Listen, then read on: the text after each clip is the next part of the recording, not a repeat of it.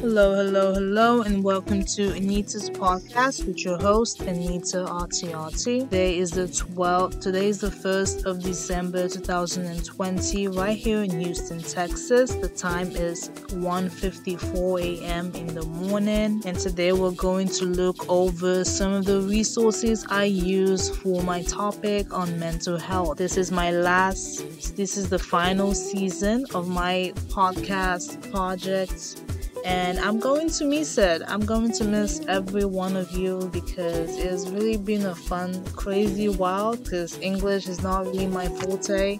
I'm more of a science and computer geek, but you know, I do try my best when it comes to English.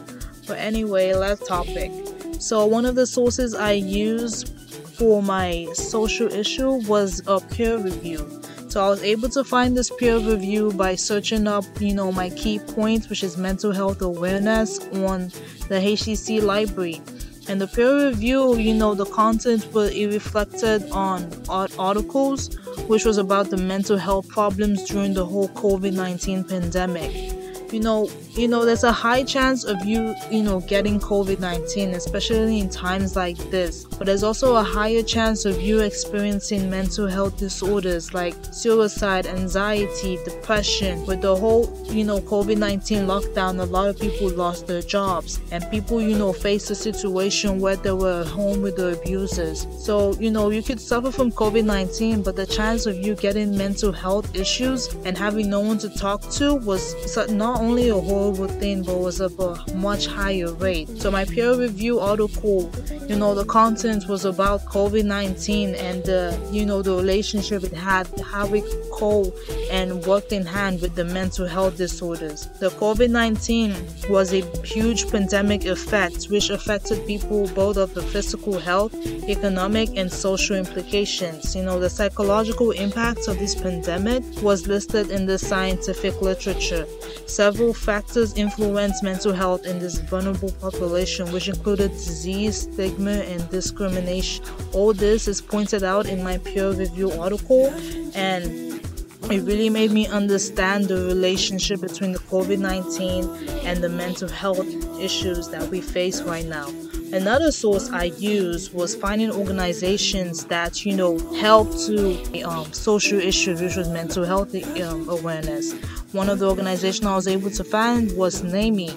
NAMI, which is the National Alliance on Mental Health Illness, is one of the largest grassroots of mental health. They, um, the organization is about bettering the lives of people who suffer from mental health issues. The mission is to provide advocacy, education, support, and public awareness to individuals and families affected by mental health illness. They their mission is to build better lives for those people who have suffered from these mental health disorders.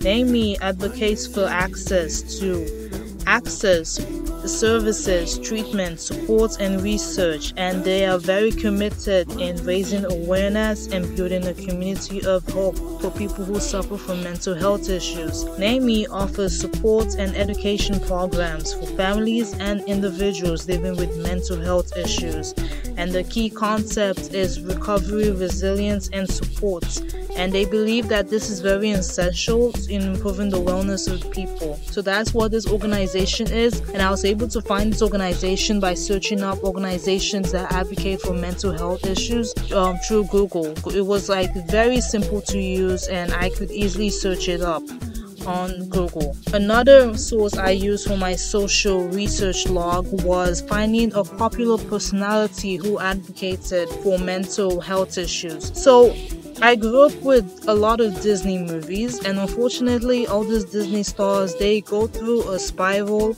where they suffer from a lot of things. So one of the pers- one of the individuals that was very like inspiring to me that you know suffer from mental health issues and was able to advocate for it using their platforms and was really being the voice of change was Demi Lovato. Um, I love Demi Lovato. I grew up with a lot of Disney movies. Um, I remember watching her show called Sonny with a Chance and her movie that she did with the Jonas Brothers called Camp Rock.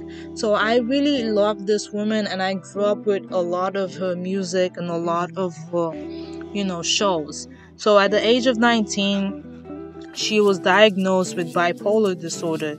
So she had to go to rehab. And when she got out of rehab, you know, she went through the spiral and she was addicted to drugs and she just went through the wrong loop. But even though going through all these horrible things, she was able to rise up again, stand strong, and was able to, you know, advocate for this meant for the social issues because she doesn't want people to suffer like the way she suffered. So one of her books that I use as a main resource is her book that she did with a London, uh, UK publisher. The called the headline. It's about staying strong. She brought out this book in the year 2014. So I feel Demi Lovato is really a huge voice when it comes to mental health issues. She has used her platform well. And as somebody who is unique, a musician, and she was able to connect with a lot of teenagers and young people.